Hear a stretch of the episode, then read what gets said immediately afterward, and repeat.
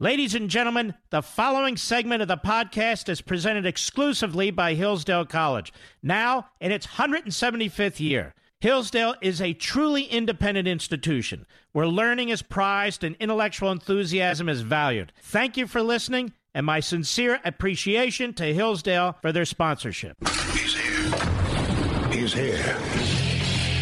Now, broadcasting from, the underground command post, deep in the bowels of a hidden bunker, somewhere under the brick and steel of a nondescript building, we've once again made contact with our leader, Mark Levin.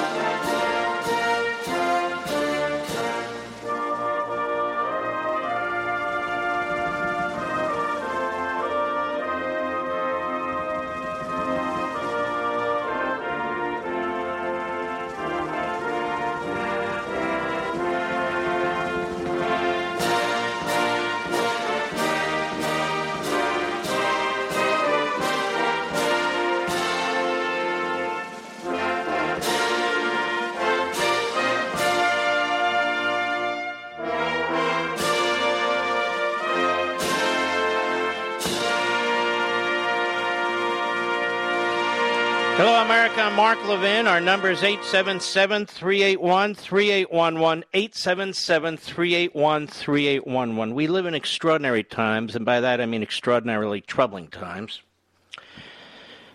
When if you're watching your television, and you're watching the news, it's just uh, a fait accompli that there are going to be riots.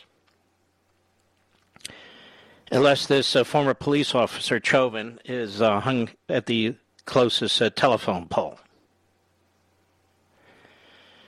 That is, guilty on all counts and sent to prison for the rest of his life.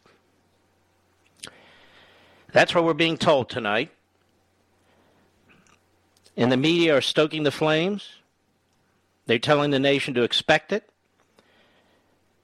Black Lives Matter, Antifa, and others are watching these shows.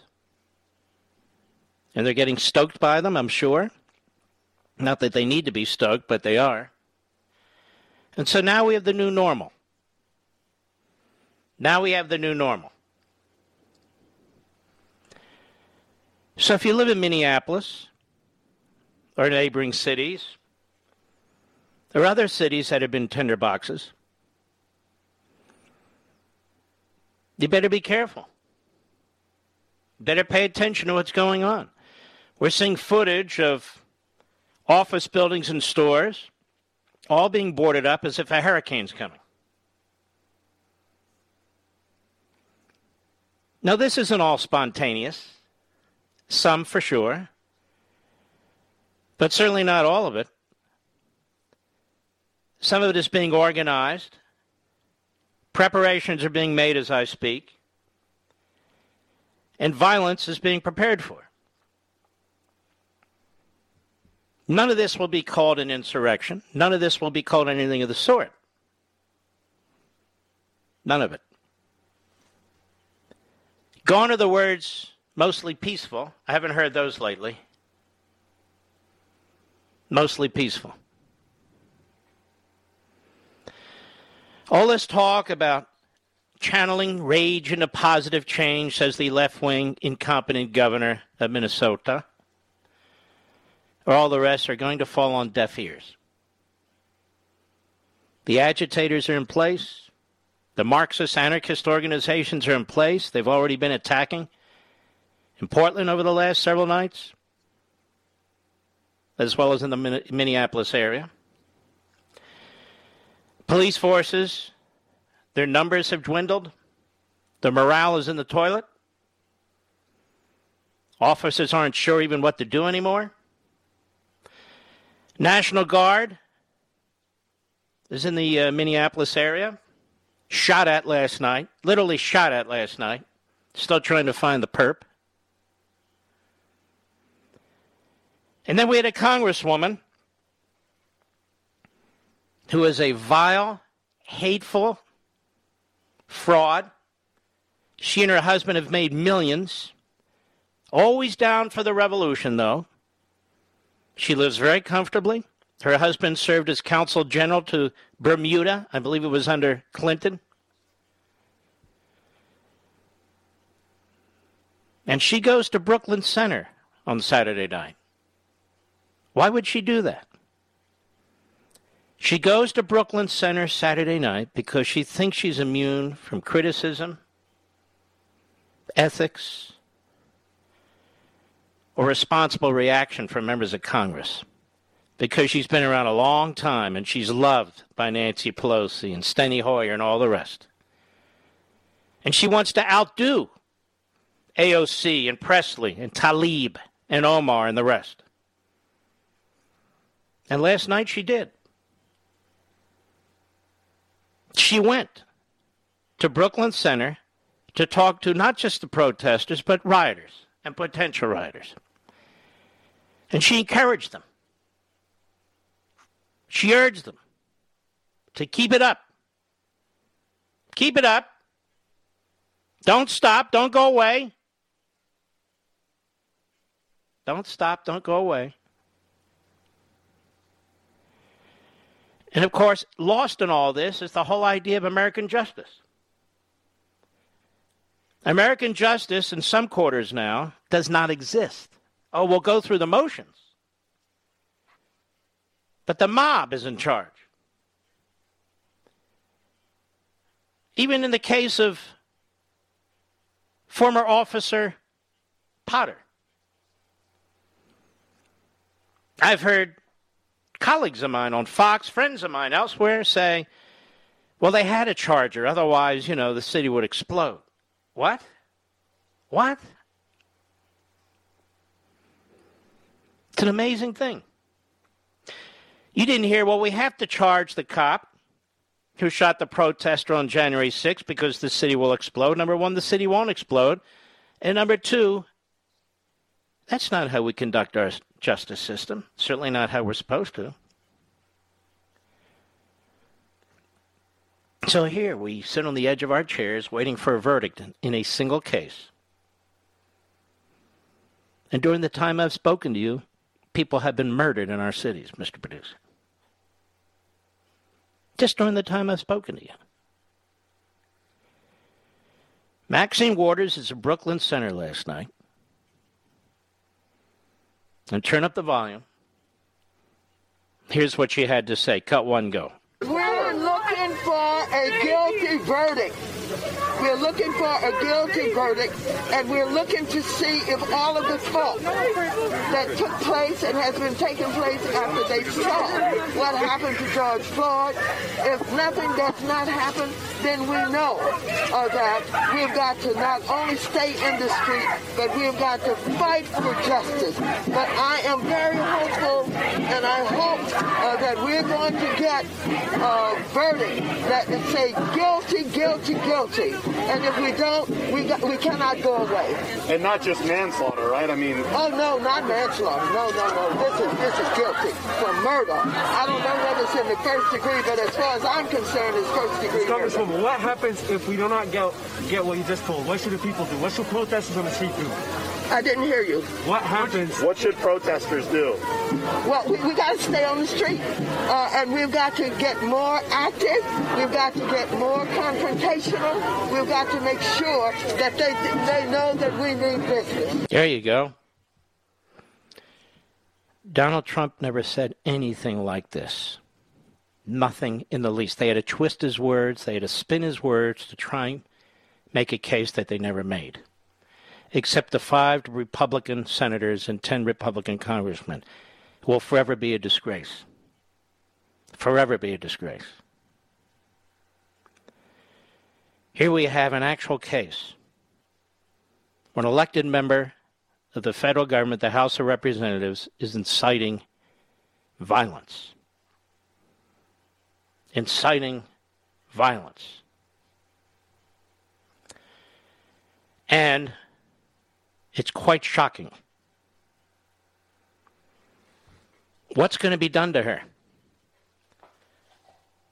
Only if Nancy Pelosi and the Democrats agree to act will anything be done to her. And I mean something short of a slap on the wrist and an ambiguous resolution. Maybe not even naming her.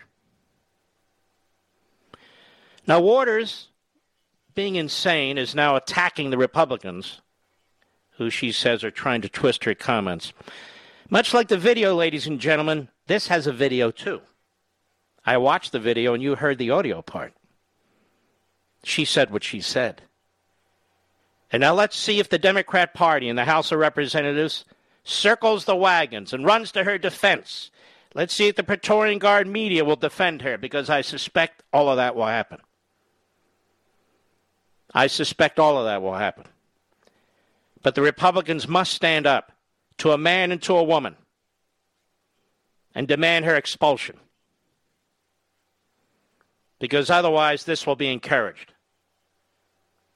The same Democrats who impeached our president the second time, claiming he said things he never said, with the help of 10 Republicans, including Liz Cheney and Adam Kinzinger. And in the Senate, we actually had senators voting Sasse, Toomey, Romney, I guess Murkowski, and one more, I can't remember, probably Collins. To convict him after he already left office. Let's see if the Democrats, to a man and a woman in the House, to a man and a woman in the Senate, let's see if they will condemn Maxine Waters. Real lives are on the line now, ladies and gentlemen. Real lives, real businesses, cops, National Guard. And in the course of rioting and threats and heightened police and military presence, this fool goes into the riot area and stokes the flames essentially threatening the jury, which was not sequestered, and I'll get to that in a minute. Threatening the jury. The jurors now have to worry about their own lives, their own safety, their own homes, and that of their families. And reporters just kind of report it. They say, get ready for it. We'll be there. We'll bring it to you. Come to us first. We'll hype our ratings. This is what we live for. It's reported by the Daily Wire. House Minority Leader Kevin McCarthy demanded on Sunday that House Speaker Nancy Pelosi take action against Representative Maxine Waters over remarks she made over the weekend. Otherwise, he will be forced to take action. Now, he'll press the case. The problem is they're in the minority. And good for McCarthy. McCarthy said Maxine Waters is inciting violence in Minneapolis just as she incited it in the past. If Speaker Pelosi doesn't act against the dangerous rhetoric, I'll bring action this week. McCarthy's remarks come after Waters said what she said and did what she did. Has she been condemned by the Democrat leadership? No. Has she been condemned by the left wing media? No.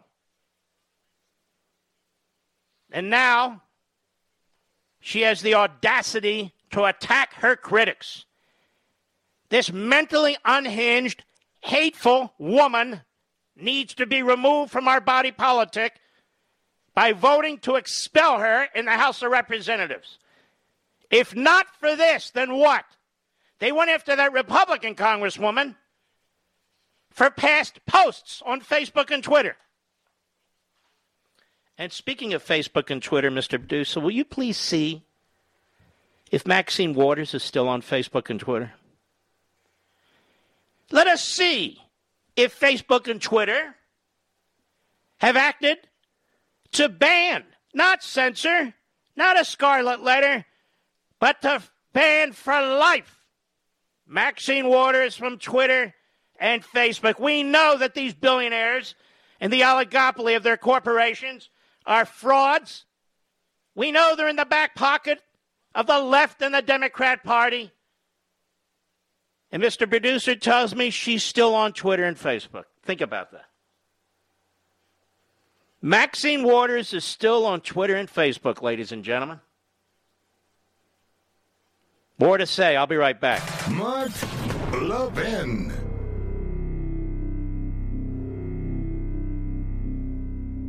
I know you love freedom. How do I know that?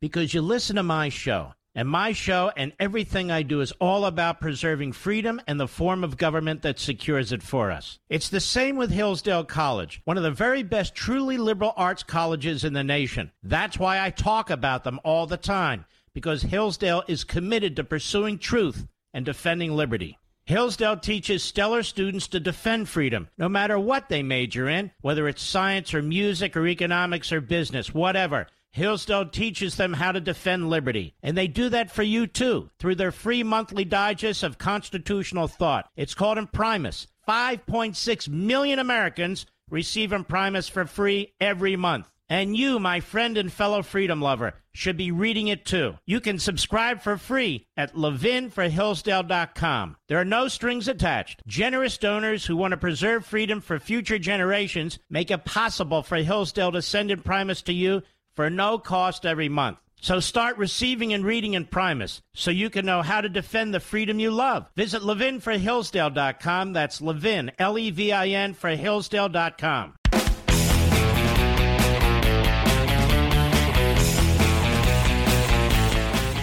Well, here you go, ladies and gentlemen. This is breaking. Pelosi says Waters shouldn't apologize for confrontational Mark. Claims she wasn't inciting violence. So Pelosi provides the talking points to the entire media. That will be the position now. Well, her comment was ambiguous. She was talking about the justice system. Right. Is that why she went there? In the middle of the mayhem? To talk about the justice system? I want you to understand, America, particularly you Democrats, who goose step behind the likes of Pelosi and her ilk, that it is the Democrat Party destroying your cities. It is the Democrat Party destroying your justice system. Due process cuts in every direction, depending who's charged with a crime. And if we don't have due process as a country, that applies to all of you, all of us, regardless of race and background and party.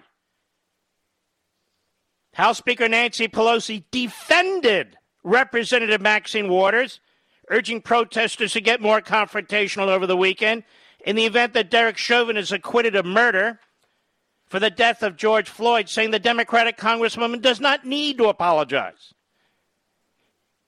Pelosi was asked Monday whether Waters should apologize for making the remarks. She said, No, she doesn't. Maxine talked about confrontation in the matter of the civil rights movement. No, she didn't, you jerk. I myself think we should take our lead from the George Floyd, uh, the George Floyd family, Pelosi continued. They've handled this with great dignity and no ambiguity or lack of misrepresentation by the other side. No, I don't think she should apologize. When pressed further on whether the Speaker felt Waters' comments could incite violence, Pelosi replied, No, absolutely not. Absolutely not. I don't know how much more we patriotic, red blooded Americans have to take of this Democrat Party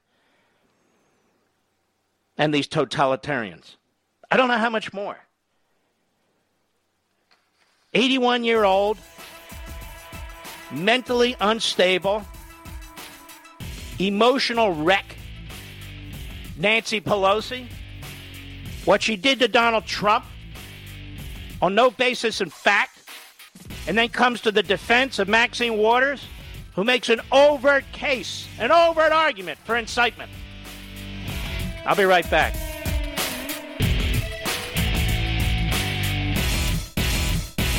I know you love freedom. How do I know that? Because you listen to my show. And my show and everything I do is all about preserving freedom and the form of government that secures it for us. It's the same with Hillsdale College, one of the very best truly liberal arts colleges in the nation. That's why I talk about them all the time, because Hillsdale is committed to pursuing truth and defending liberty. Hillsdale teaches stellar students to defend freedom, no matter what they major in, whether it's science or music or economics or business, whatever. Hillsdale teaches them how to defend liberty, and they do that for you too through their free monthly digest of constitutional thought. It's called Imprimis. 5.6 million Americans receive Imprimis for free every month. And you, my friend and fellow freedom lover, should be reading it too. You can subscribe for free at levinforhillsdale.com. There are no strings attached. Generous donors who want to preserve freedom for future generations make it possible for Hillsdale to send Imprimis to you for no cost every month. So start receiving and reading Imprimis so you can know how to defend the freedom you love. Visit levinforhillsdale.com. That's Levin, L E V I N, for Hillsdale.com.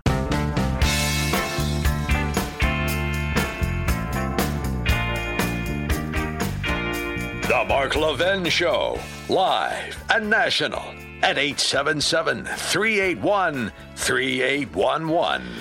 All right, folks, so we're going to play again what Maxine Waters said. I'm going to tell you again what Pelosi said. And then I want you to hear what the judge, Peter Cahill, said in the courtroom. In the courtroom.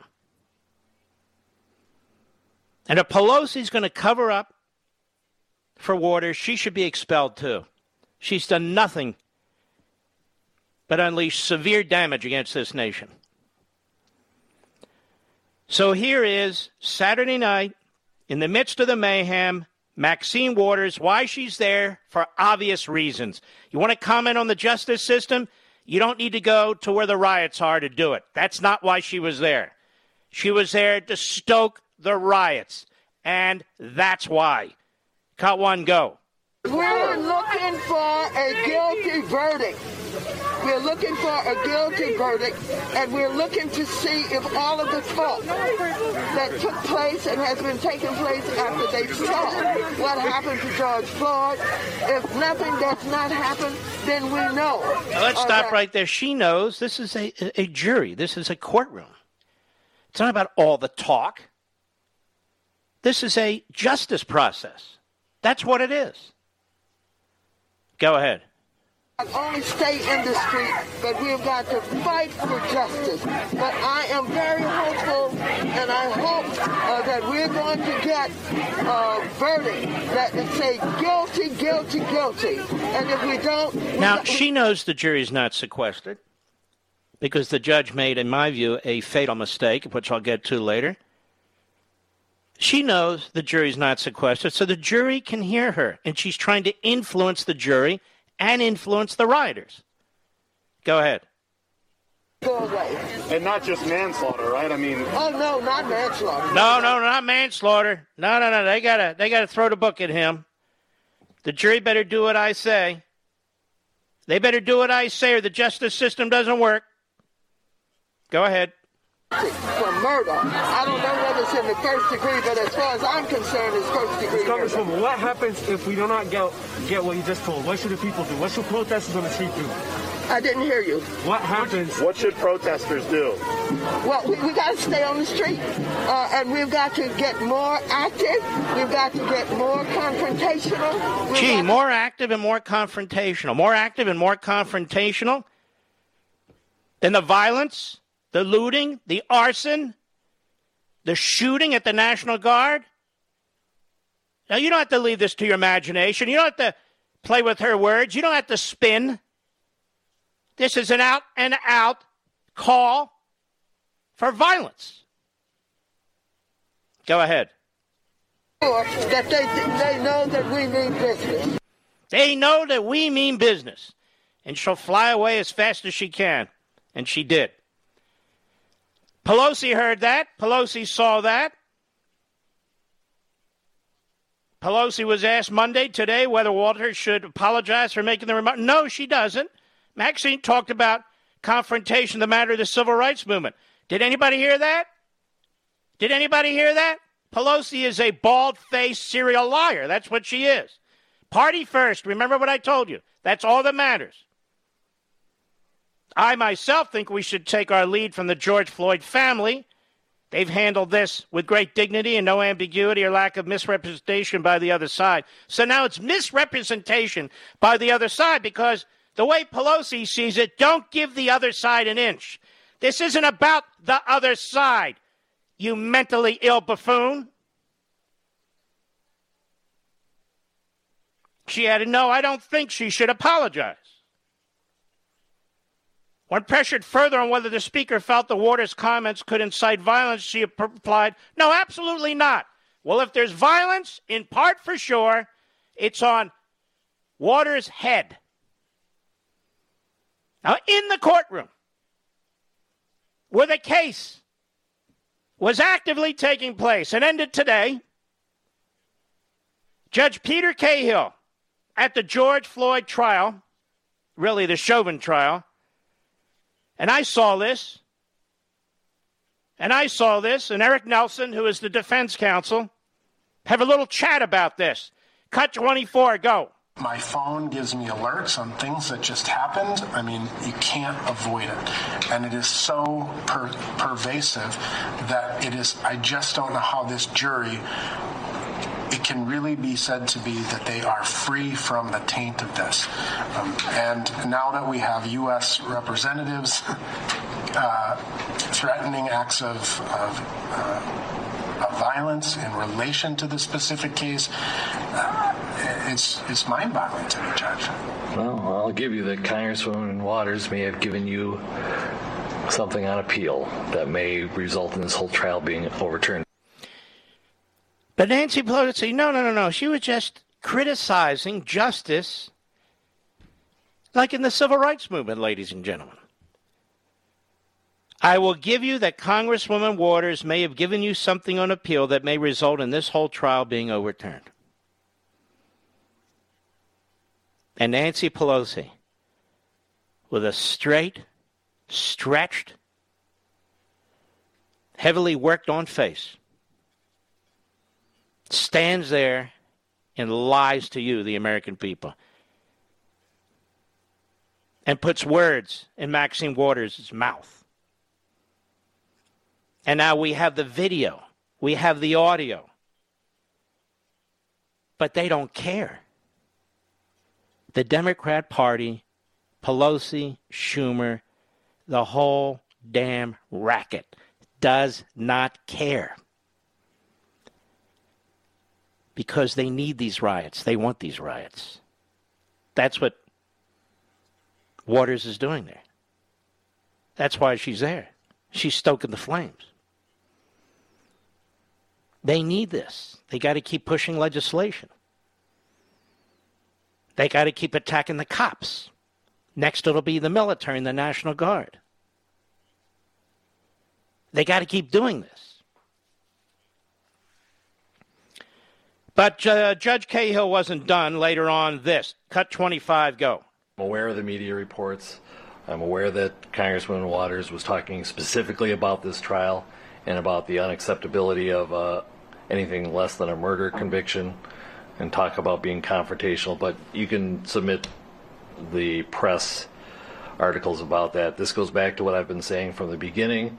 I wish elected officials would stop talking about this case especially in a manner that is disrespectful to the rule of law and to the judicial branch and our function.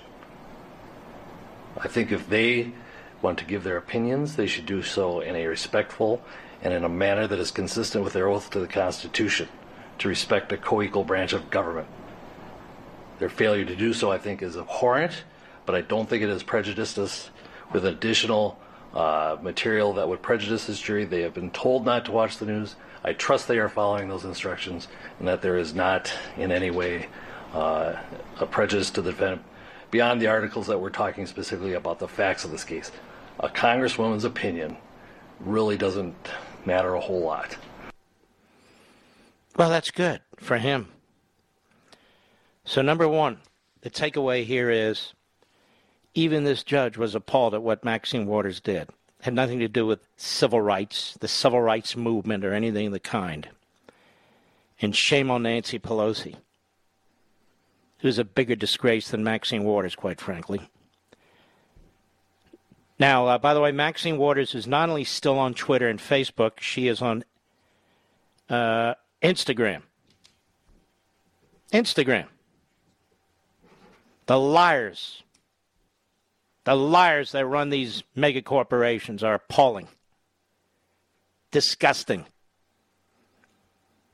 They pretend Donald Trump is a non person, as Newt Gingrich said on my show last night. and they ban him for life. He never said or did anything like this. And they banned other people for life, and they censor other people, and they give them the scarlet letter because they disagree with them. They've said nothing offensive. Here we have a woman. That's all she is. Happens to get elected to Congress, interfering in an ongoing death case where people are sitting on the edges of their chairs, where we've had riots. She goes to the place where we've had riots, and she's throwing verbal Molotov cocktails around, and Nancy Pelosi says it's no big deal. The judge in the courtroom says it's a big deal. The defense counsel says it's a big deal. It's a big deal. But they're too busy chasing down a Republican congresswoman, a freshman, looking at her past tweets and Facebook posts. Now, this judge has done some weird things and has failed to do some other things. There are very few cases that get the attention like this one. Very few.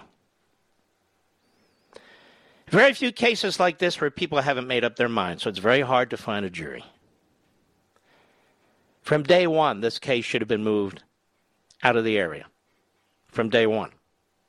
I don't care if it's inconvenient or not. That's not the test. Defense counsel wanted it moved. The judge said no. That's number one. We've talked about this. And we also talked about sequestration. The idea that this jury wasn't sequestered is shocking. It's not enough for a judge to say, don't read the news or don't watch TV. There's a thousand ways to get news. And you don't leave it to the jurors, you sequester them. Particularly in a case like this. So they're not aware of what Maxine Waters has to say or they're not aware of what's going on on CNN and MS, MSNBC. But he didn't do it. As we also talked about the other day, we had a conga line of witnesses that have no probative information to provide in this case whatsoever. Why is George Floyd's brother testifying? Among others. That doesn't provide you with anything related to evidence surrounding this case, how you get to the truth of the matter.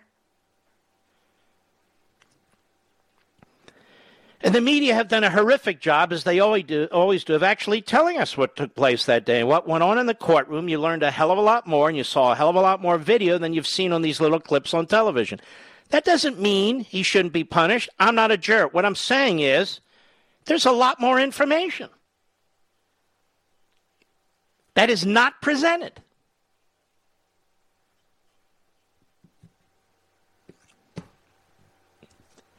Really quite shocking. Now,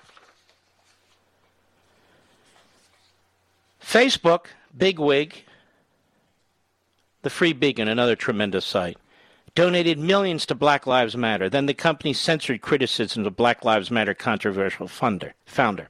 You know, the one with the multi-million dollar homes who's down for the Marxist revolution? Tell me, has anybody on ESPN openly criticized her? Has anybody in the NBA or the NFL openly criticized her? I doubt it. Why? Where's our boy Steph Curry? Where's he? Where is he? Nowhere. What's the other knucklehead in San Antonio? I can never remember that idiot's name. Nobody can because we don't pay attention to them, frankly.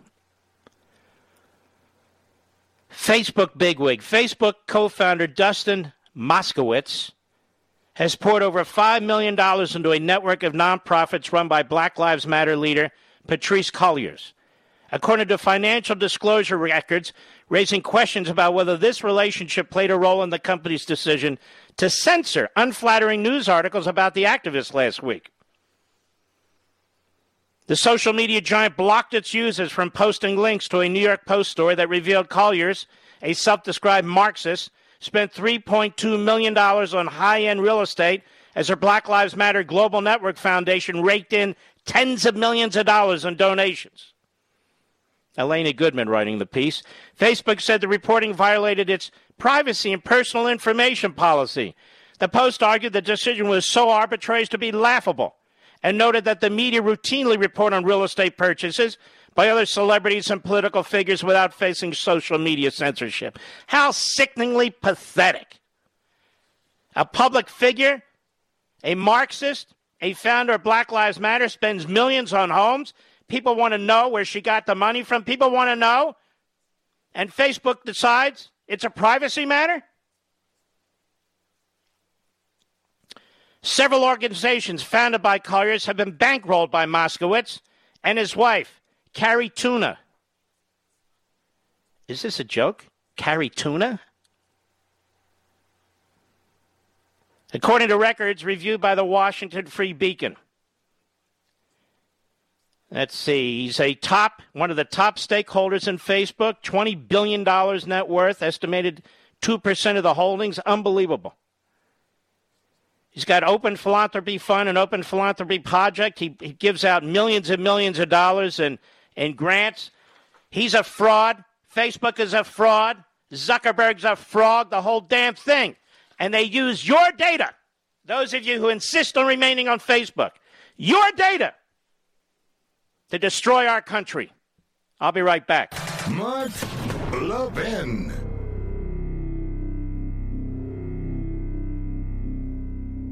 I know you love freedom. How do I know that? Because you listen to my show. And my show and everything I do is all about preserving freedom and the form of government that secures it for us. It's the same with Hillsdale College, one of the very best truly liberal arts colleges in the nation. That's why I talk about them all the time, because Hillsdale is committed to pursuing truth and defending liberty. Hillsdale teaches stellar students to defend freedom, no matter what they major in, whether it's science or music or economics or business, whatever. Hillsdale teaches them how to defend liberty. And they do that for you too, through their free monthly digest of constitutional thought. It's called Imprimis. 5.6 million Americans receive Imprimis for free every month. And you, my friend and fellow freedom lover, should be reading it too. You can subscribe for free at levinforhillsdale.com. There are no strings attached. Generous donors who want to preserve freedom for future generations make it possible for Hillsdale to send Imprimis to you for no cost every month. So start receiving and reading Imprimis so you can know how to defend the freedom you love. Visit levinforhillsdale.com. That's Levin, L E V I N, for Hillsdale.com.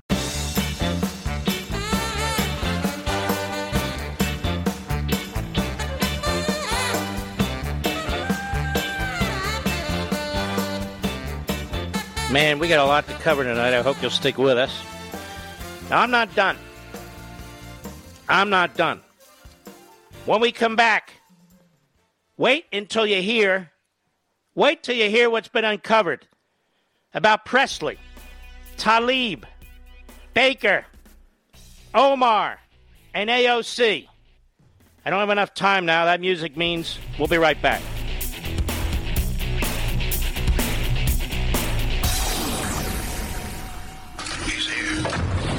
He's here. Now, broadcasting from, from the underground command post, deep in the bowels of a hidden bunker, somewhere under the brick and steel of a nondescript building, we've once again made contact with our leader, Mark Levin. Hello, America. Mark Levin here. Our number, 877-381-3811, 877-381-3811. You know, Mr. Producer, I think in some ways we've even changed, not just talk radio by bringing up our history and getting into heavy substantive issues from time to time, but I think a little bit on Fox, too, where our show which is a very thoughtful show, Life, Liberty, and Levin, where I'll make my comments, where I want the guests to be people who are serious people worth listening to. Doesn't mean they have to be famous, the famous and the not so famous. Contributing truly to this republic. And I think that's having an influence in various parts of the conservative media, certainly broadcast media. Again, whether it's radio or whether it's cable TV. It's increased the level of, I think, seriousness and substance. It's, increased the level of of the quality of programming, I believe, including on talk radio, including on cable, to some extent. And that's really due to you. If we didn't have killer ratings every Sunday night, and it's every Sunday night, um, my format would be dismissed on cable TV. Instead, it's being uh, rep- repeated, I would put it that way. And that's good. Same with radio. Same with radio. There's no more just surface level, you know, uh, kind of wacky talk. People are having up their game. And that's important too. And you can see it more in conservative talk radio. Obviously, Rush and so forth, and Sean, but you can see more of it now. Whether they're national hosts or local hosts, they have to work harder. That's a good thing. And we have many great ones. And as I say, same, same on cable, the uh, sort of the, the, the same process of just a conga line of guests. You can see that's slowing down a little bit. How much longer I do it, I don't know, but we'll see. I'd mentioned to you when I had to break Ayach, Omar, Pressley, Bush, among others. That had some information to provide you on these people. Thanks to the Daily Caller and Henry Rogers, senior congressional correspondent. Members of the progressive Democrat group in Congress called the Squad, who've been pushing to defend the, uh, defund the police, spent thousands of dollars on private security for themselves, according to FEC records reviewed by the Daily Caller. FEC reports show Democrats, New York Representative Ayach, Minnesota Representative Omar, Massachusetts Representative Pressley, Missouri Representative Bush each spent thousands of dollars on their own security. The payments were described in the, FBI, uh, in the FEC filings as either security or security services. In January 2020, Ayach criticized New York City's proposed $1 billion cuts from police department budget, saying it didn't go far enough. Defunding police means defunding police, she said in a statement. It doesn't mean budget tricks or funny math. It does not mean moving school police officers from NYPD budget to the Department of Education's budget so exact same police remain in schools. And during a June 20 Instagram Live, Ayach said America would look like a suburb if the police lost funding across the country. What a stupid moron. Affluent white communities already live in a world where they choose to fund youth, health, housing, etc., more than they fund police, she said. January, February, March of 2021, AOC spent $3,000 per month on a security consultant based out of Brooklyn, New York. Records show she spent a total of $9,000 for three months of security consulting from just one company. January 25, 2021, $24,279.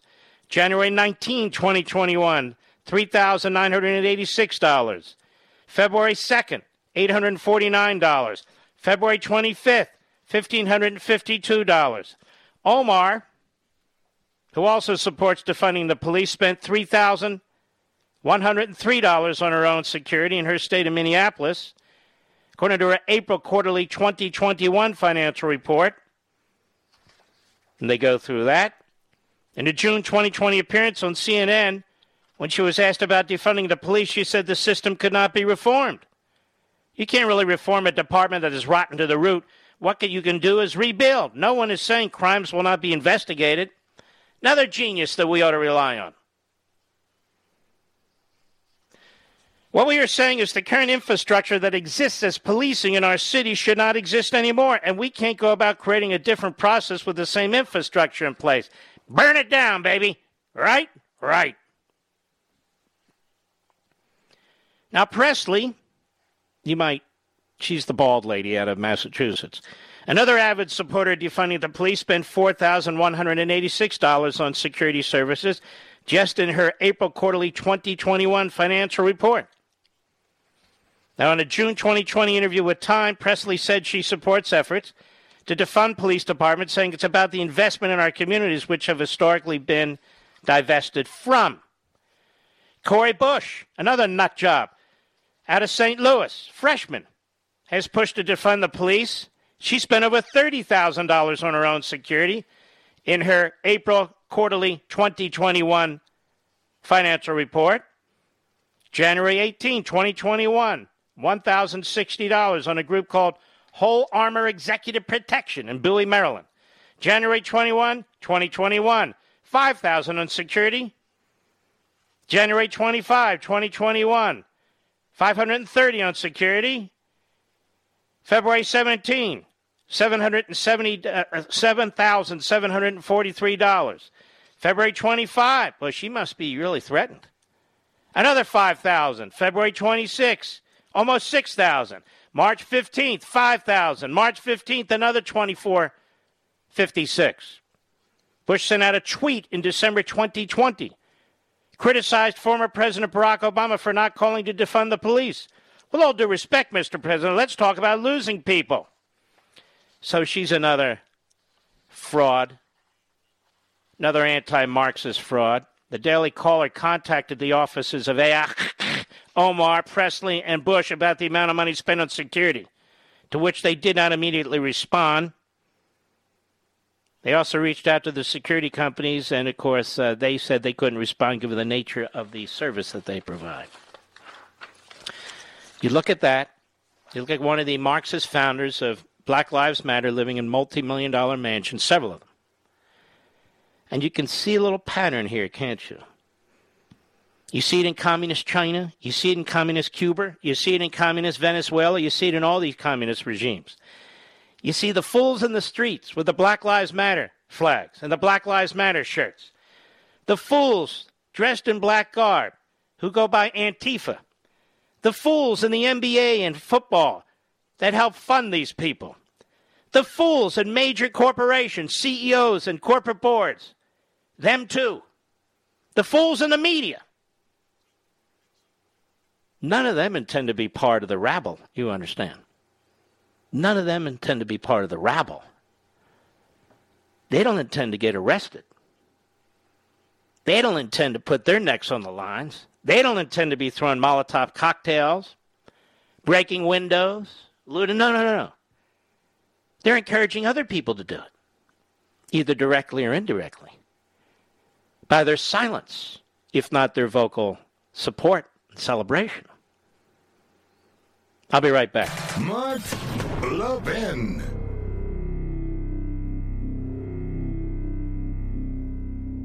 Over 2,000 of you, my listeners, made the switch from overpriced wireless carriers to Pure Talk over the past few months. We want the rest of you to join us and to see what we're talking about. If you're with AT&T and Verizon or T-Mobile, your family could save over $800 a year just by switching to Pure Talk. You get great coverage, you can keep your phone and your number, and you'll save a fortune. Pure Talk is the top rated wireless company by Consumer Affairs with the absolute best consumer service team based right here in America. Does that sound good? Well, it gets better. Right now, get unlimited talk, text, and six gigs of data, just $30 a month. And if you go over on data, they don't charge you for it. They don't care. Go to puretalkusa.com and enter promo code Levin Podcast. Again, puretalkusa.com, promo code Levin, L E V I N Podcast. And when you do, you'll save 50% off your first month. That's puretalkusa.com, promo code Levin Podcast. Pure Talk USA, simply smarter wireless.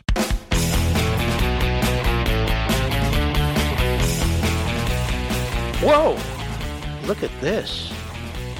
Ladies and gentlemen, I'm trying to move on, but I can't. The Daily Caller is reporting Representative Maxine Waters asked for a police escort as she encouraged protesters to get more confrontational by Matthew Wierp. Waters requested a police escort for her recent trip to Minneapolis, where she told pro- protesters to get more confrontational according to documents obtained by Town Hall. So Town Hall deserves this salute. Excellent site. So let me go there as I read on. Here we go. By our friend Katie Pavlich. Look at this. Maxine Waters requested police escort before Screed advocating for violence documents show. A new document obtained by Town Hall shows Democratic Congresswoman Maxine Waters requested an armed police escort to Minneapolis over the weekend, where she called for violent activists to stay in the streets during a protest against law enforcement. Waters flew from Dulles International Airport to Minnesota St. Paul International Airport on Saturday, April 17, just days ahead of a verdict in the George Floyd officer Derek Chauvin trial. That night, Waters went to meet with protesters and demanded a guilty verdict for Chauvin, or else. We played the audio twice. And Republicans are condemning Waters' comments as incitement and calling on House Speaker Nancy Pelosi to act. So there you have it. These. Got to bite my tongue. You know, if I were only on a podcast, Mr. Producer, I could say whatever the hell I wanted to, couldn't I? And one day I will. One day I'll own it, own it lock, stock, and barrel. But that said, here I am. Now, this woman needs to be expelled from the house. Expelled. I don't care what race, background, creed, po- political party. Here it is. U.S. Capitol Police made the request on her behalf. Name of primary protectee is in the documents. Maxine Waters. Title of protectee, Congresswoman. Risk factor, moderate. Tactical team, no. Carrier, Delta. Origination, Dulles Airport. Number of cars in the motorcade, one. Well, one car does not make a motorcade, nor does one person make a group. Let's see what else here. Meeting time, 545. Meeting location, LEO checkpoint by arrival door 5. I guess she got the support she wanted, Mr. Producer. Special requests. Special mobile lounge, police escort in and out. And I just told you of all these frauds, these Marxist frauds who want to abolish cops but have money to pay for private security. Ladies and gentlemen, look what they're doing to you. Look what they're doing to you. And by you, I mean, and I include their constituents. Look what they're doing to this country. They don't even believe the Marxist crap that they spew. Meanwhile, they're backed by Wall Street, they're backed by corporations of all kinds in this country a Marxist anarchist group, Black Lives Matter, is backed with tens of millions of dollars from these frauds. It's really quite shocking. Don't worry. Your host has been working day and night. Don't worry. We have a huge battle in front of us political, governmental, activist battle in front of us. And we're going to do exactly that. Don't worry, stick with me. I think we're going to shake things up, Mr. Producer, in a non-violent way, of course, but we're going to shake things up. We're certainly going to try to. We were at the uh, point of the spear in the Tea Party movement. And we're at the point of the spear in other pushback movements. I see George W. Bush is back writing self serving pieces about uh, comprehensive immigration reform, taking shots at Trump, of course. It's the Bush family, after all, just like they used to take shots at Ronald Reagan. And I sit here and I think to myself, he was a very nice man. I met him a couple times, as I met a few of his staff members. Several of them work on the Fox News channel.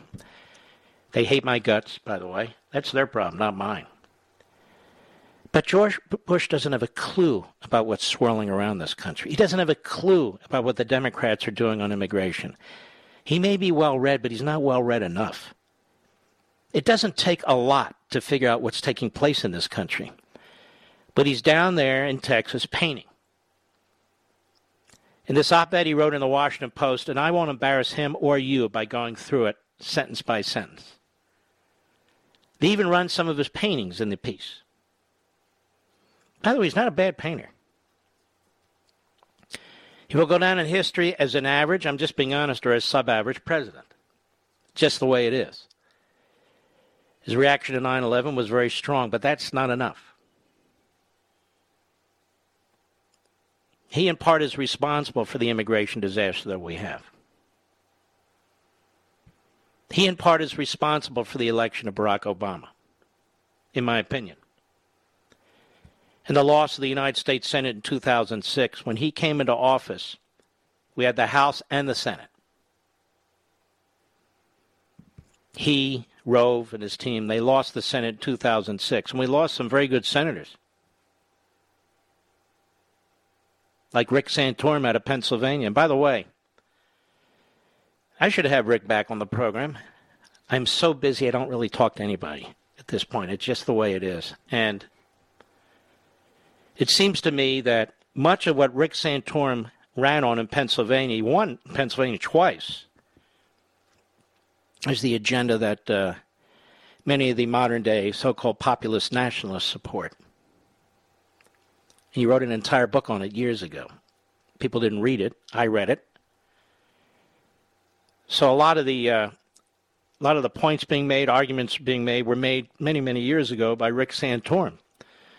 But Rick Santorum was blown out in 2006, due in large part to Karl Rove and the Bush presidency,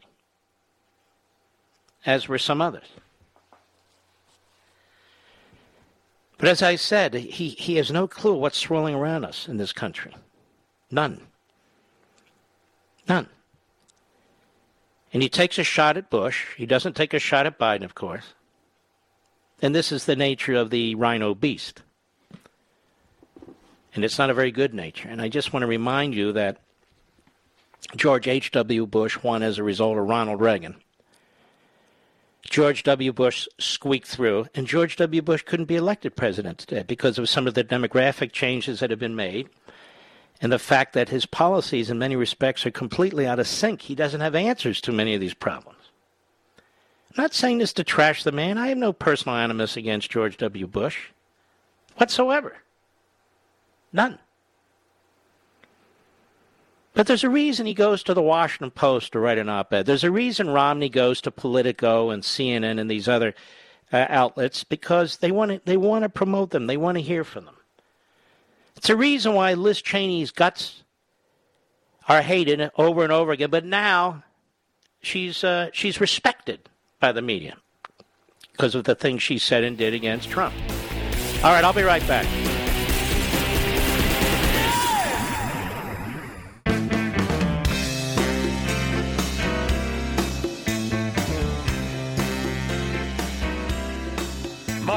Levin, tough as hell. That's why I like Mark Levin. And I'm not sure a lot of people like him. He's tough as hell. But I like him. I love him. Call in now. 877 381 3811. All right. I started it, so let's listen to what George Bush had to say, Mr. Producer. Go ahead. The problem with the immigration debate is that one can create a lot of fear. You know, they're coming after you. But it's a nation that is willing to accept. Let, let, let's just, what the hell is he talking? They're coming after you. They're coming after you?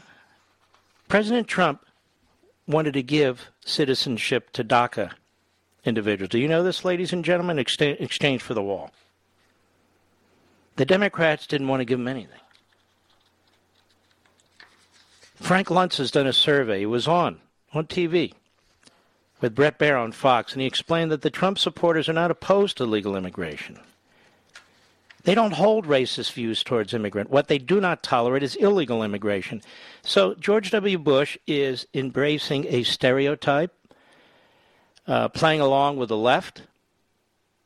Go ahead. Go ahead. Or the harmed, or the frightened. Uh, to me, is a great nation, and uh, we are a great nation. The former president supports a pathway to citizenship for undocumented immigrants if they pass a background check and pay back taxes. Oh, big deal. Big deal. That's hardly a standard. If you're not a criminal and you pay taxes, you can become a citizen. What kind of standard is that? But George Bush is talking about something from 10 years ago. What about today? What about what's going on today? Go ahead. And if that were the proposal by President Biden, would you lobby your own party to support that? I am right now. Um, I don't whether my own party listens to me or not is another question. We have another clip there, Rich. Go ahead. Though he has refrained from criticizing his successors, he told us there's a clear difference between him and former President Donald Trump. I feel a responsibility to uphold the dignity of the office. I did then, and I do now. And I think it's undignified to want to see my name in print all the time. I think it basically sends a signal that I miss being famous. And, uh, you know, I want people to see me. Oh, really? Oh, really, Bush? Really? How about your buddy Obama? His name's in the media all the time. You don't criticize him. See, this is my problem with RINOs. All of us support these guys for election. Now they're out of office and they're self righteous and they're above the fray. Our country's gone to hell, and this is the best George W. Bush can do. Comprehensive immigration reform and trash Trump. Wow. Wow, that's that's really a potent argument there. That's really terrific. Is he looking at the cities? Does he see what's going on undermining the military? Does he see what Biden's doing overseas? Does he see what Biden's doing to human beings on the southern border? Does any of that bother him? Does he see the racism throughout this administration? Does he see any of it? No, apparently not. This is the problem with the RINOs. It's a big problem. As all this is going on and we're trying to save the country, it's hanging by a thread we get this. Yeah, you know, no, uh, we don't know, and we're not as you describe us. What is it about these kinds of Republicans that hate the people who've supported them and voted for them? What is it about them? They mock us in their own way. Does he not realize that the vast majority of people who voted for Trump voted for him? One of the reasons I don't start embracing all these leftists, like Bill Maher, like this Naomi Wolf, who I've criticized in prior books, in her case, coming out of a Marxist family, as a matter of fact, one of the reasons I don't run around embracing them is because I don't need them to justify what you and I believe in. In other words, we have certain principles and belief systems. I don't need to say, look at Bill Maher, he agrees with me. Look at Naomi Wolf, she agrees with me. Who cares? I don't care. I'm glad that they, in some respects, have seen the light, but they don't confirm my principles for me.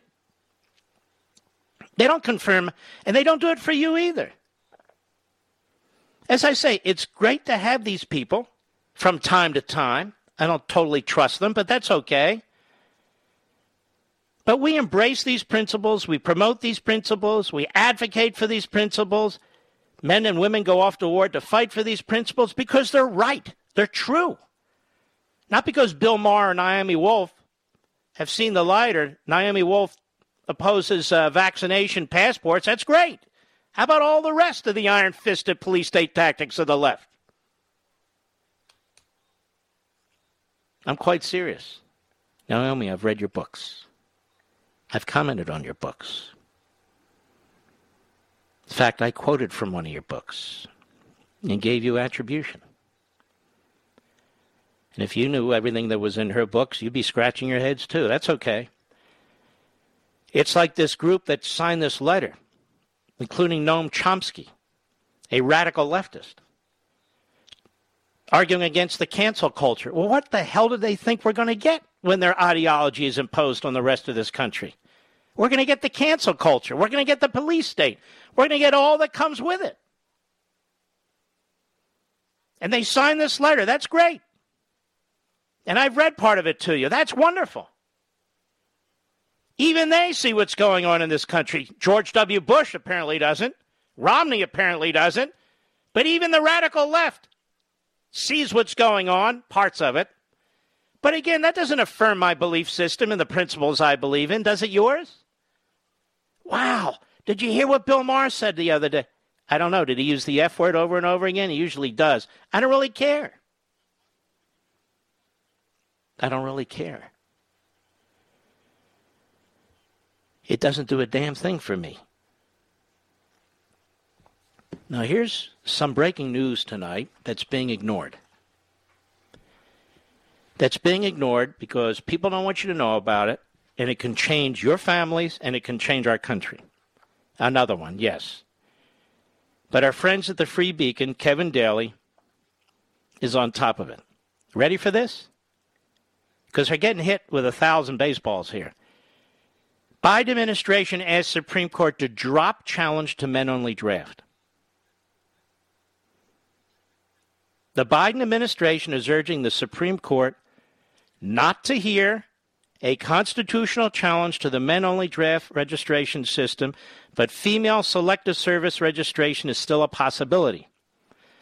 The Justice Department told the High Court on Thursday that judicial action is unnecessary because Congress is actively considering whether to change draft regulation rules.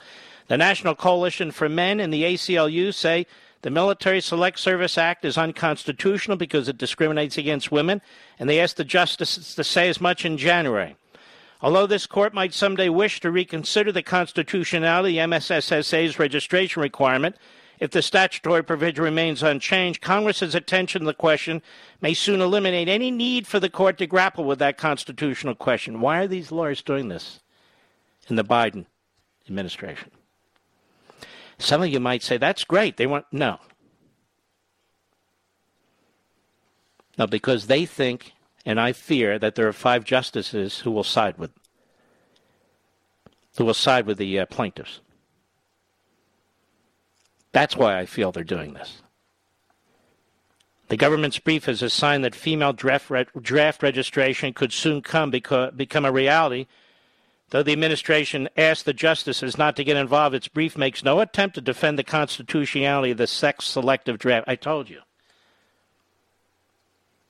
Indeed, the brief acknowledged that the main legal rationale for the men only registration system is no longer in force the Pentagon endorsed a draft registration requirement for women in 2017. You know, the, the brass, the top brass at the Pentagon, uh, I think it's time for another top brass. And a blue ribbon commission that included Director of National Intelligence Avril Haines recommended that Congress amend it in March 2020. This is why Trump came to despise Avril Haines, among other reasons. Among other reasons. So this is a head fake. I wanted to bring it to your attention. This battle's going on. Other than the Free Beacon, I don't know of anybody else who's commented on it or who is reporting on it, and yet it's a very, very important battle. Do you want your young daughters drafted into the military? Of course not. I don't. Now, if they're women who want to serve in the military and they can meet all the standards that men meet, physical and otherwise, that's a different story. What kind of combat they should be involved in, that's a different story. We can have those debates. We're talking about a draft where your 18 year old daughter would be drafted into the United States military. Anybody see any potential issues there, Mr. Producer? Just a handful of issues. Do you see? You see any folks? I certainly do. You know, ladies and gentlemen, we don't live in a world of radical egalitarianism. We're all individuals. Equal justice under the law. But equal justice under the law doesn't mean we turn a blind eye to facts, biological facts. But apparently we must, because now it's a matter of what's between your ears, not between your legs. I'll be right back. Mark Levin.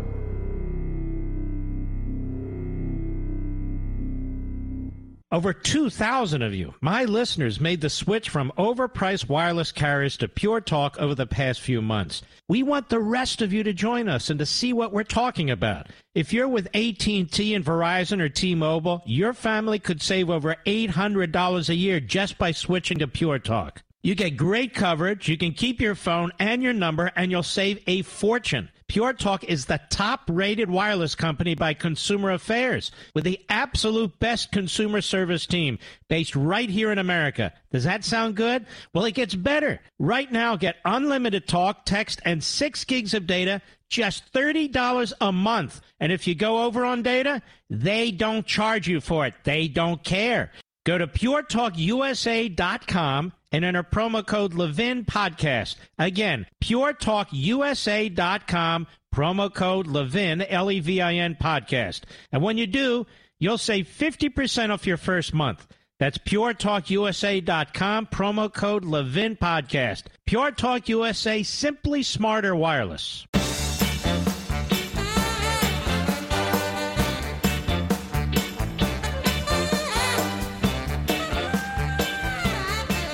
You know, I get surprised that despite the the slanders and the lies that are told about we the patriots, the people who love this country by the Nancy Pelosi likes. I'm surprised that people don't rise up. I'm not encouraging it. I said I'm surprised by it. When I read something like this to you about Governor Whitmer in a moment, when I tell you what about the Stooges, the four or five stooges in the uh, Democrat House who oppose cops but then buy personal security.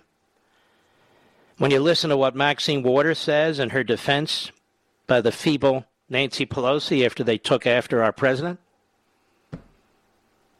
people can only take so much. And here we have the Daily Wire. Democrat Governor Gretchen Whitmer traveled to Florida before expressing concern about traveling to Florida.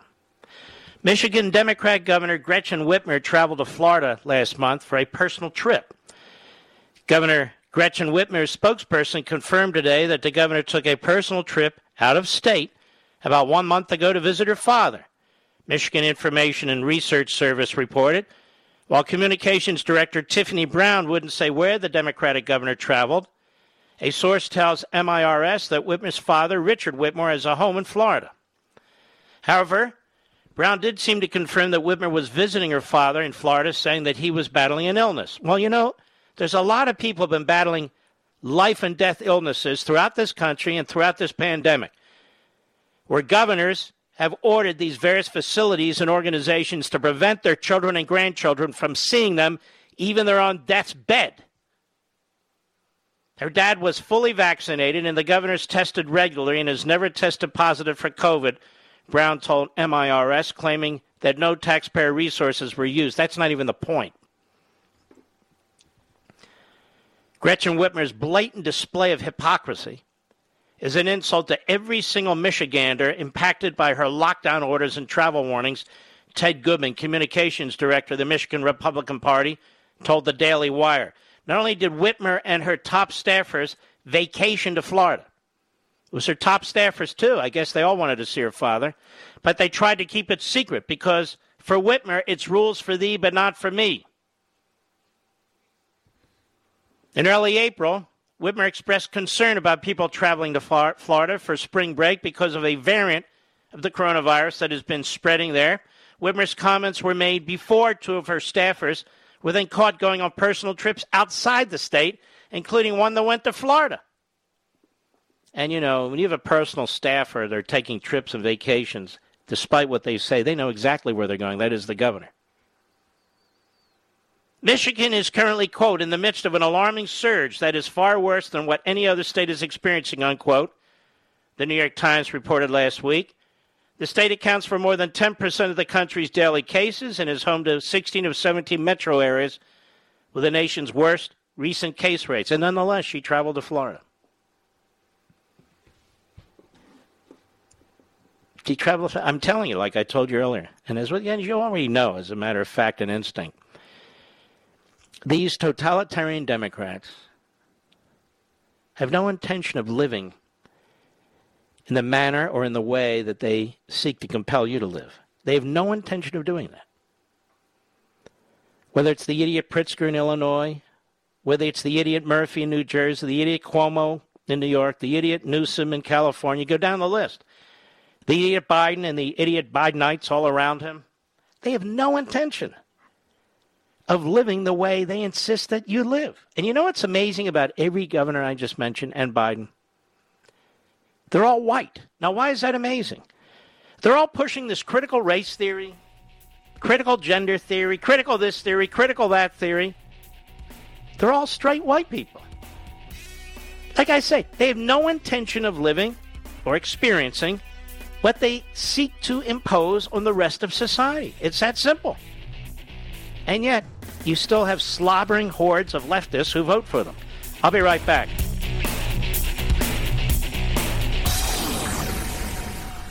Ladies and gentlemen, this final hour of the podcast is sponsored exclusively by AMAC, the Association of Mature American Citizens. Now over 2 million conservative members strong, AMAC believes in and stands up for the values that we care about faith, family, and freedom. Thank you for listening, and please support AMAC. And you can become a member at amac.us slash join. He's here. He's here. Now, broadcasting from, the underground command post, deep in the bowels of a hidden bunker, somewhere under the brick and steel of a nondescript building, we've once again made contact with our leader, Mark Levin. Hello, America. Mark Levin. Our number is 877 381 3811. 877 381 3811. Well, I don't even know what to make of this anymore. Joe Biden's at a Wilmington Country Club, country club uh, neo Marxist, on Saturday. And he admits, as you've heard, that there is a crisis on the border. Cut 13, go. Anything on the refugee camps? The first lady feel? We were going to increase the number. We had to. The problem was that the refugee part was working on crisis ended up on the border with young people. We couldn't do two things at once enough. So now we're going to increase the number. Mm-hmm. Crisis. Well, then, crisis mode in the communications office of the White House. Wait a minute. We can't use the word crisis. We're not using crisis. No. Crisis? No. So the spokes idiot for the idiot, Jen Psaki, is at the White House briefing today, and she's asked about this by Kristin Fisher of Fox. Cut 14, go. President Biden over the weekend called what happened at the border a crisis. Is that now the official White House position that there is indeed a crisis at the border? Well, let me first say um, that we have made some progress, um, some progress in moving children from uh, out of Border Patrol facilities into shelters. Nearly a thousand unaccompanied minors. Now, that's progress for these people. That we have thousands and thousands coming to the country. Now we've moved them into a shelter. We moved them on military bases. Not preventing people from coming here illegally, especially children. What's done with them, how they're brought here, and so on. No, no, no. We've moved them into shelters, ladies and gentlemen. Now, do you think that's good? They're moving people into shelters? You think it's good for the people, let alone us in the United States? I have in front of me from the Blaze eightfold increase of migrants released into the U.S. by Biden administration expected within two months. Eightfold increase. But they have it under control. So don't worry about it. Go ahead. EP facilities and into the care of health and human services just this weekend. We still have a lot of work to do, but we that is a step forward in our view. The president does not feel that children coming to our border seeking refuge from violence, economic hardships, and other dire, dire circumstances is a crisis. That's not the only reason children are coming to the border. Some of them are being sold. Some of them are, being um, used by the drug cartels and so forth. Being brutalized. They don't even understand the whole concept of a nation state. They don't even understand the whole concept of a nation state. Go ahead.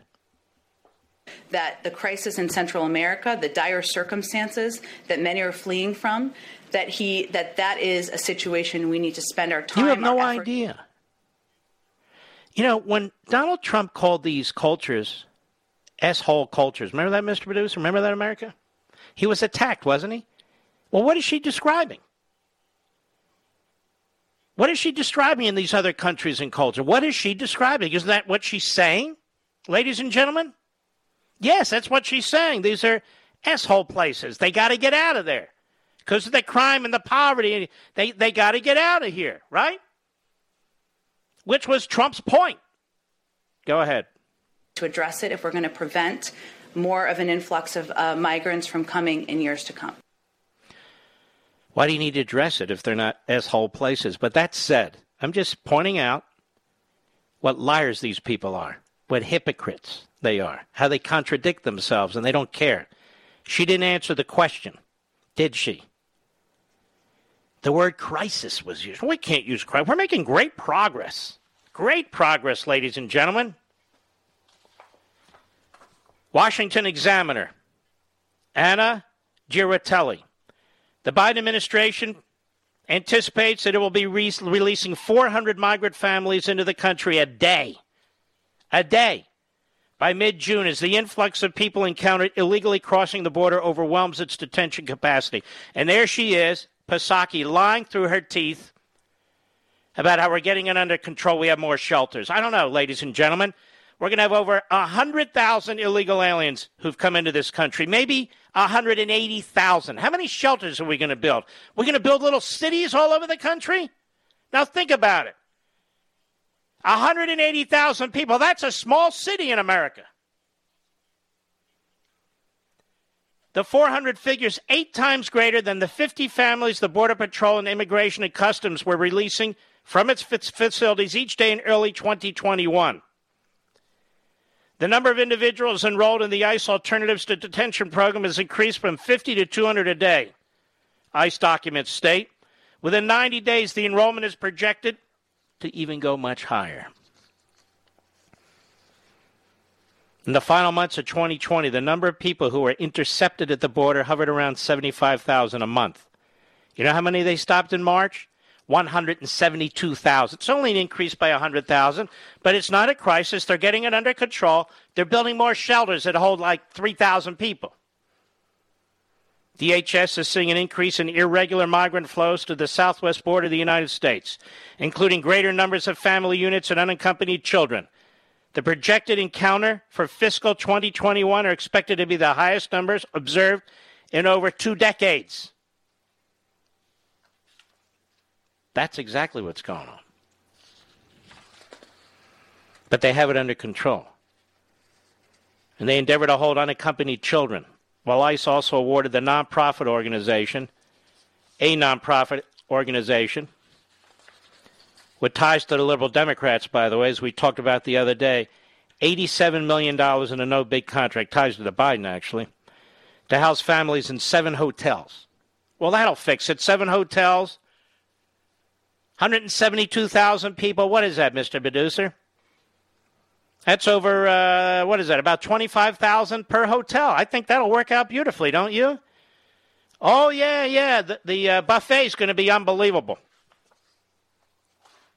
You better get down there early. There's going to be 25,000 people there in the hotel.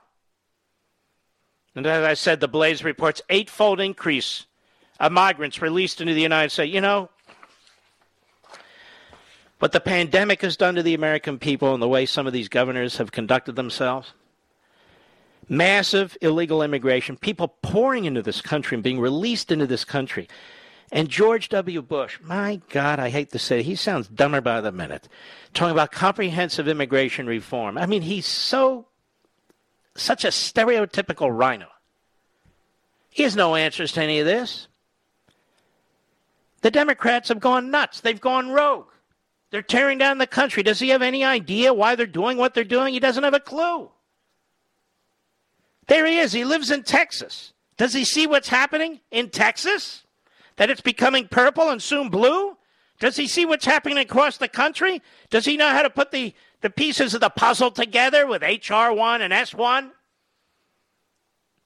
No, I fear not. I fear he can't. By the way, the president, Donald Trump, a real live or video interview with uh, Sean Hannity tonight, 9 p.m. Eastern Time, not a phone interview or anything like that. It looks like it was done in Florida, I know, as a matter of fact. So that should be absolutely fascinating. George W. Bush says he's getting, you know, he's talking too much, getting way too much attention. Never says that about Obama, as I point. Never says it about Obama. Michelle, of course, never shuts up. She goes on and on and on. And they make the most outrageous, racist statements. They just do. I'm calling it as I see it. And not one whit of criticism from a single member of the Bush family. Not one, including George W. Bush. I'll be right back. Mark Levin.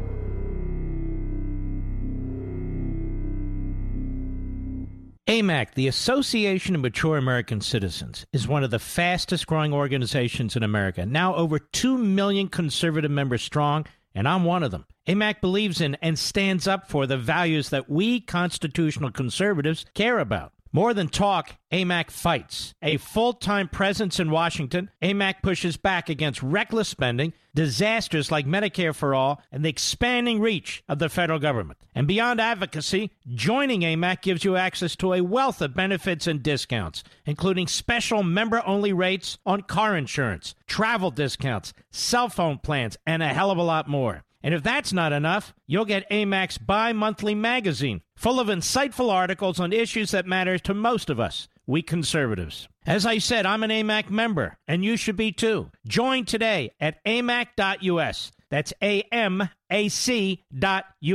Stop supporting the liberal agenda that the other 50 plus organization has been pushing for. Join AMAC instead. A-M-A-C.us.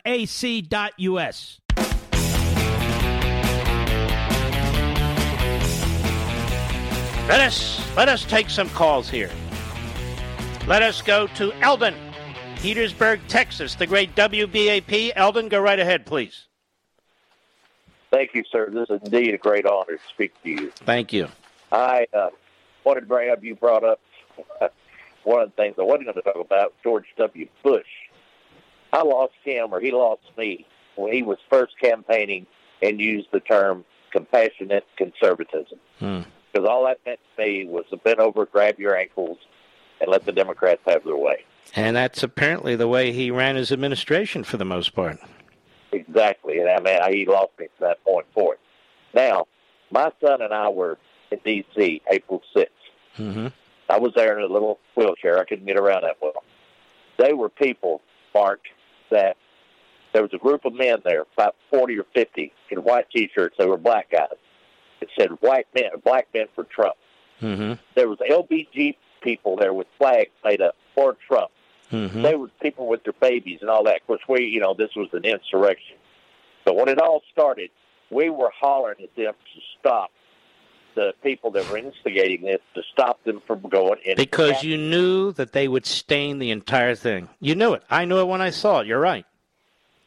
And so we hollered, and we even had it on tape where they said, "Why are you standing there?"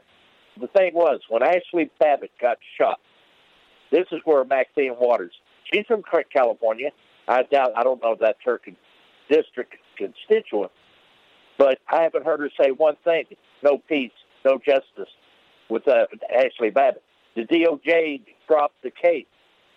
Uh, if, and I think probably close them, probably in secret, gave everybody who shot her a congressional medal. Yeah, I, I'm borrow it from you. Yeah, I said it.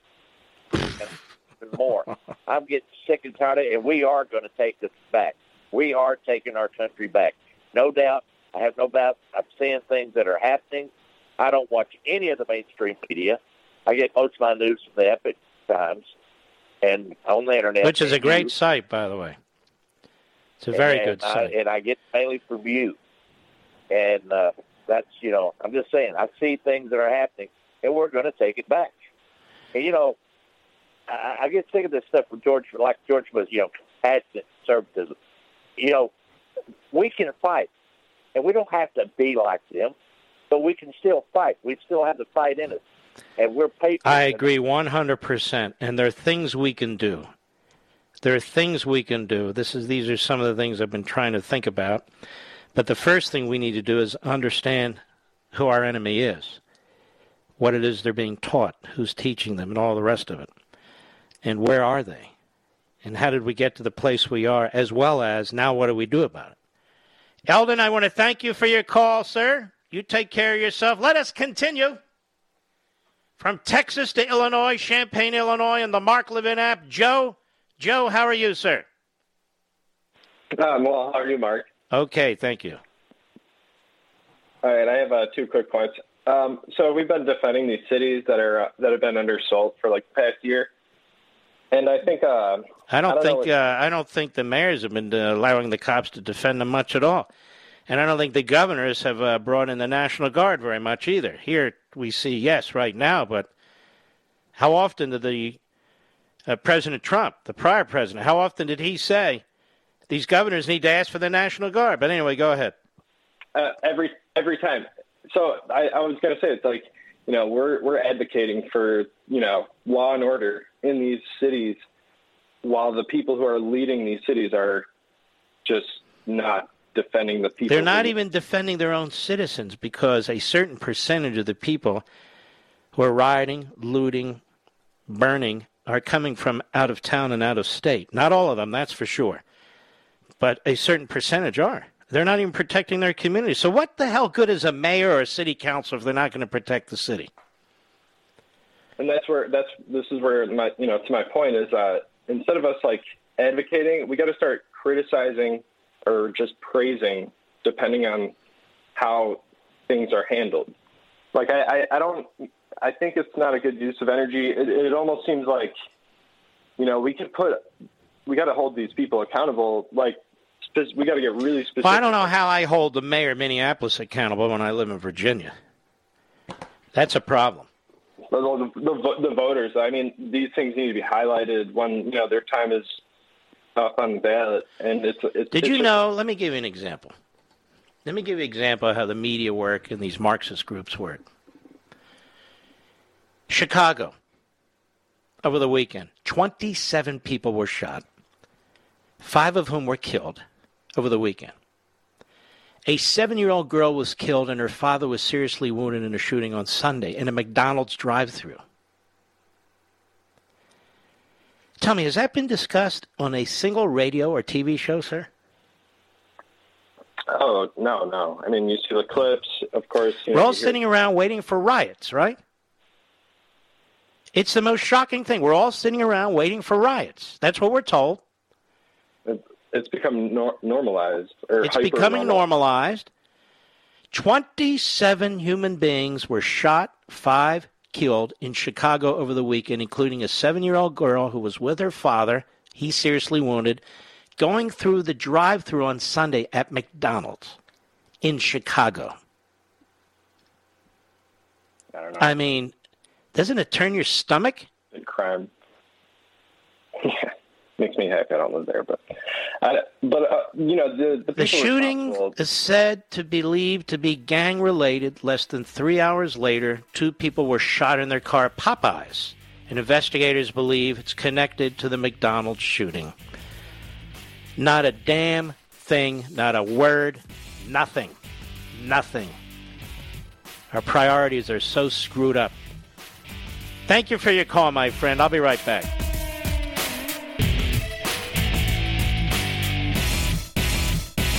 AMAC, the Association of Mature American Citizens, is one of the fastest growing organizations in America. Now over 2 million conservative members strong, and I'm one of them. AMAC believes in and stands up for the values that we constitutional conservatives care about. More than talk, AMAC fights. A full time presence in Washington, AMAC pushes back against reckless spending, disasters like Medicare for All, and the expanding reach of the federal government. And beyond advocacy, joining AMAC gives you access to a wealth of benefits and discounts, including special member only rates on car insurance, travel discounts, cell phone plans, and a hell of a lot more. And if that's not enough, you'll get AMAC's bi monthly magazine, full of insightful articles on issues that matter to most of us, we conservatives. As I said, I'm an AMAC member, and you should be too. Join today at amac.us. That's amac dot us. Stop supporting the liberal agenda that the other 50 plus organization has been pushing for. Join AMAC instead. amac dot us.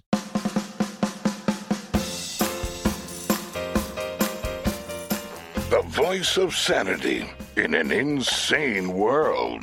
The Mark Levin Show. Call him now at 877 381 3811. You know, we have this uh, Johnson & Johnson vaccine, where about 7 million of us were vaccinated with it, including me and my wife.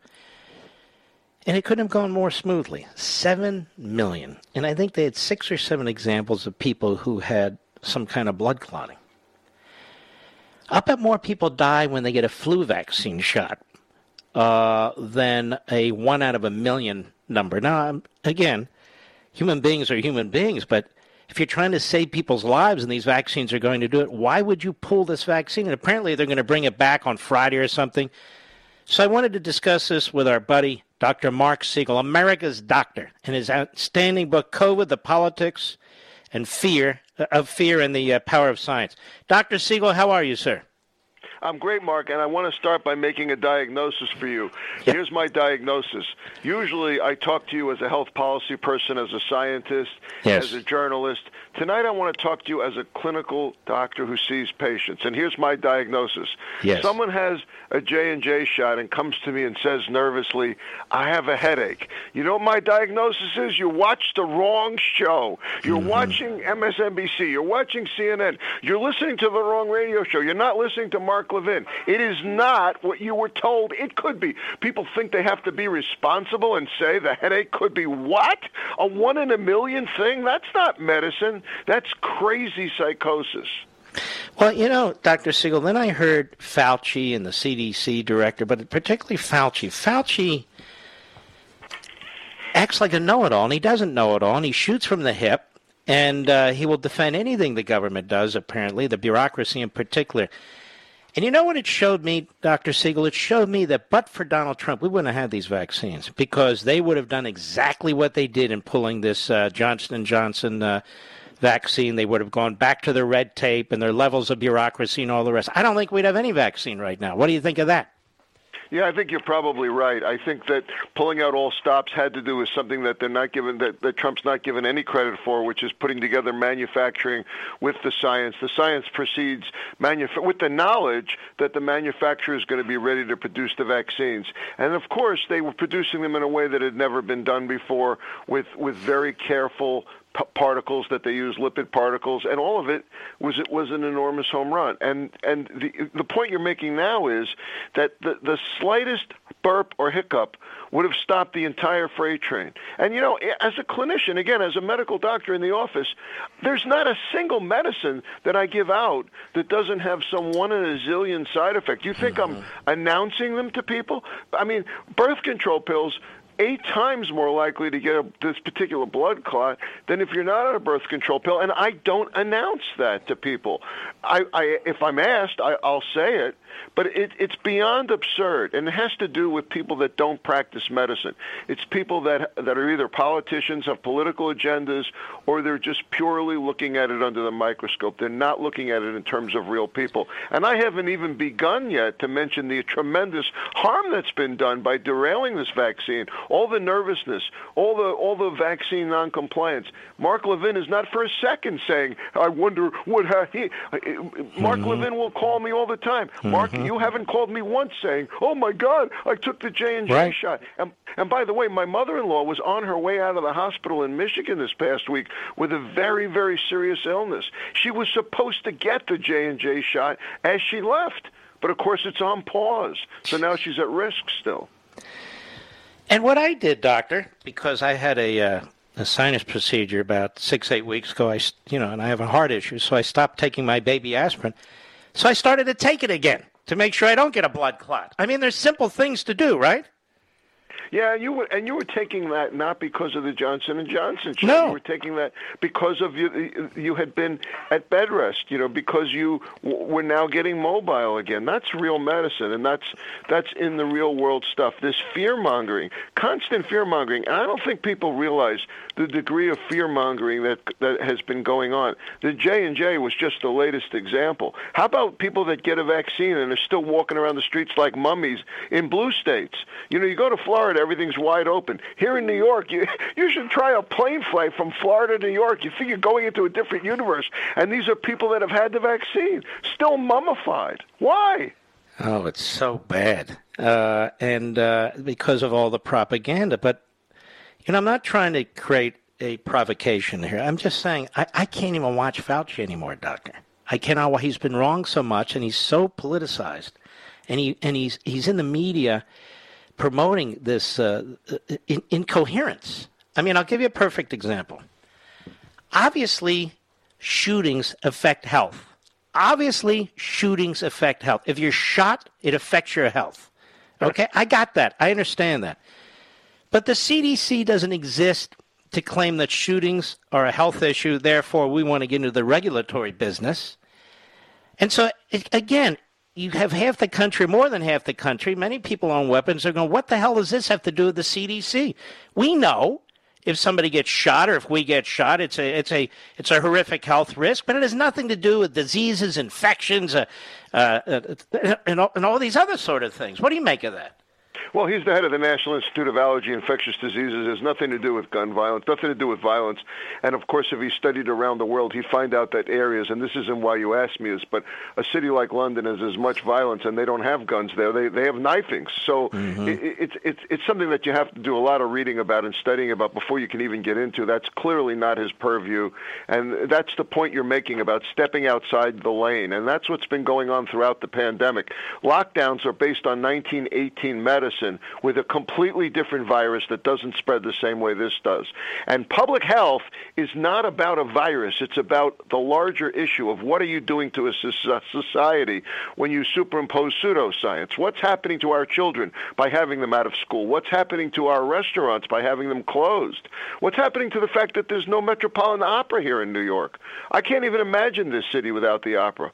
Well, I'm seeing plenty of garbage bags in the street, plenty of rats, no opera. Oy. And so, where do we go from here? Because I don't think under the Biden administration they're going to pull back much. I mean, Fauci's uh, coming up with or imagining new ways to keep the country shut down. There's new types of the virus. There's this. Why don't we live our lives and what comes comes? I mean, that isn't that the way we're supposed to deal with these things? If it goes on much longer, we're going to forget what real life and normal life really is. We're all going to have to move to Florida to get there. We're going to have to have a lecture from you or from me every day just to remember the the old normal, let alone let alone the new normal. And I I know you're going to say politically this is deliberate, it, it, and that's not my lane. But I will tell you, there's a certain benefit of this to the to a Democratic administration that's busy trying to pass trillion dollar bills every minute. Mm-hmm. There's a benefit to this, and and it's not a healthy public health benefit. I'll tell you that. Well, my own view, and it's not really for your comment, but my own view is that liberals should stay in these liberal paradises that they've created and with the people they voted for, and uh, and stop coming to states that have rejected that kind of government and screwing ours up like they've screwed up my state of Virginia. I mean, I fear all these people moving to Florida. I don't think they're all Republicans. I don't think they're all conservatives, and it makes me very, very nervous. That is a side point. Let me ask you something else. There's been some talk. I think it has. Uh, it's, it's kind of uh, uh, kind of gone away to some extent, but makes me nervous about a a vaccine passport. A vaccine passport. I have a better idea. Why not just put a scarlet letter on our foreheads so we don't have to reach for our pockets, so they know who's had the vaccine? What do you think of this? I don't think you need it. I think what you need is an understanding of a society that's wide open, and that if you have the vaccine, you're 95 to 100 percent likely not to have any problem at all. The only time I would agree with this is instead of this crazy testing. So if you have to get, if they're making you get tested to get in somewhere, which is absurd because again the test is inaccurate.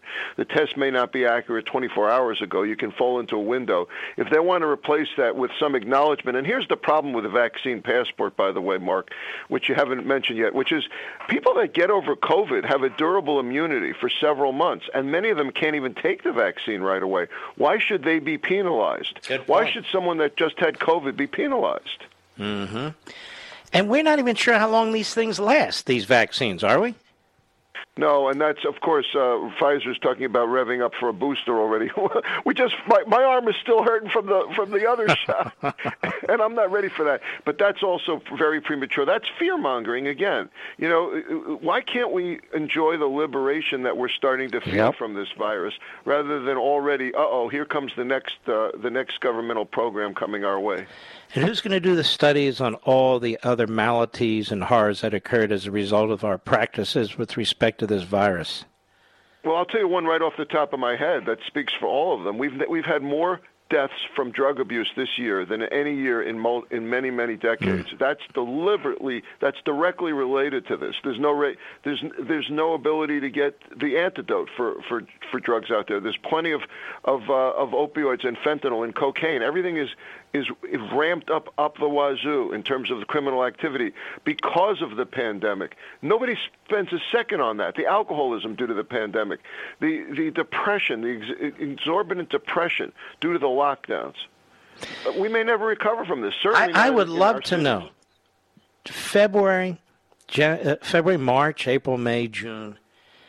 I'd love to know uh, how many heart attacks, deaths from heart attacks, deaths from stroke. In other words, I'm not saying there's a direct causation, but in some cases there may be. On people who just didn't see their doctors, they didn't go into the emergency rooms. This stuff, it's very weird. With all the research hospitals we have, with all the uh, with all the people who investigate things, so-called reporters and everything, I, I can't get my hands on that. I keep looking and looking and looking. It may be out there somewhere, but I can't find it.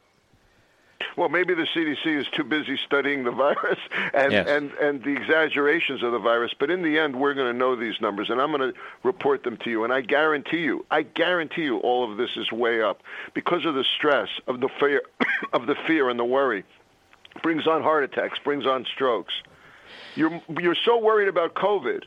You're so worried about getting a blood clot from the Johnson and Johnson vaccine, one in a million chance, that you trip over your feet and hit your head. That's what's Yeah, happening.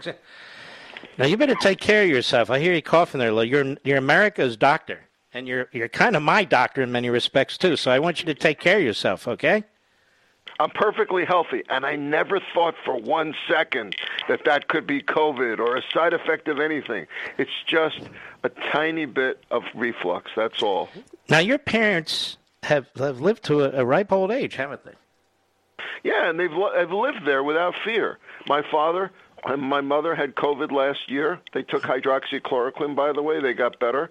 They had the vaccine. They did fine. They're going out to restaurants. They're fine. My father's 97. God bless them. He live, they're living in Florida right now, and they're enjoying it. Smart. Now, by the way, just curious, when did they go to Florida? When did they decide well, to move? they no, they they they also are up here, but they went to Florida, you know, Oh, to get for- away for- from what's happened yeah. in New York. They'll they'll come back when I tell them the coast is clear. Well, uh, I'm heading there too. I'm, I'm never coming back whether the coast is clear or not. Uh, Well, Doctor, we C- maybe what's we'll that? get a, maybe we'll get maybe we'll get a Republican governor in Virginia, and you'll be able to stay there. I mean, Let me tell you about Virginia. If you have 30 seconds here, we have a governor who was caught in a Klan outfit and blackface, that confessed, and then later said, because some lawyer told him, "Well, I'm not sure that's me. I can't tell with the blackface and the hood." And he lasted, and he stayed. He moved hard left, so the Washington Post supports him. We have, listen to this, a lieutenant governor who was accused by two women. He's African American, two African American women of rape of rape. He's still there. And he says he's running for governor one day. We have an attorney general who had to confess, yeah, I was in blackface too.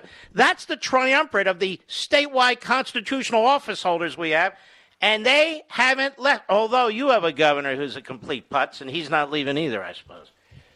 No, actually, uh, by the way, you're, mentioning one of my favorites, the governor of, of, Virginia. You're talking about that blackface. That occurred in a medical school yearbook. I mean, mm. it's a disgrace to my entire profession here. Mm-hmm. And you're talking about my governor here in New York. God bless him. Uh, you, got You mentioned uh, Governor DeSantis before was actually protecting nursing homes, while our governor here was deliberately sending people back to nursing homes, causing thousands of deaths, so that he could what win an Emmy and have a book tour. Mm-hmm. But your governor's a physician. I'm supposed to like him, Mark. Yeah, right. All right, my friend. Always a pleasure. People, don't forget his excellent book on COVID. You can get it on Amazon, any major store. And uh, we want to thank you, Dr. Siegel. God bless you. You take care of yourself. We ready, Mr. Producer? We'll be right back. Mark Levin.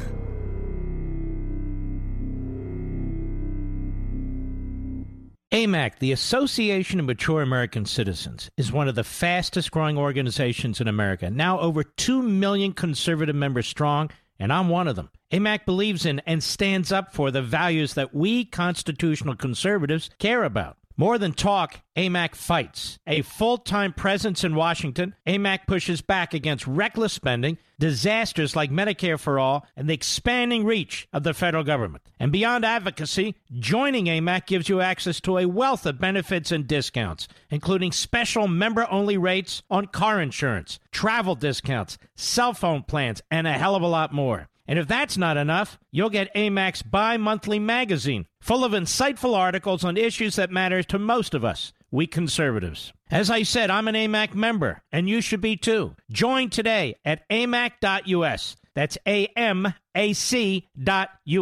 Stop supporting the liberal agenda that the other 50 plus organization has been pushing for. Join AMAC instead. A-M-A-C.us.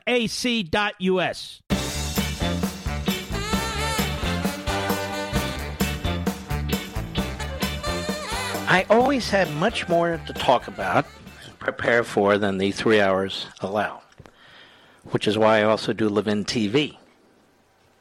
And when I really want to go deeply, even to the point of a little bit scholarly, I write these books.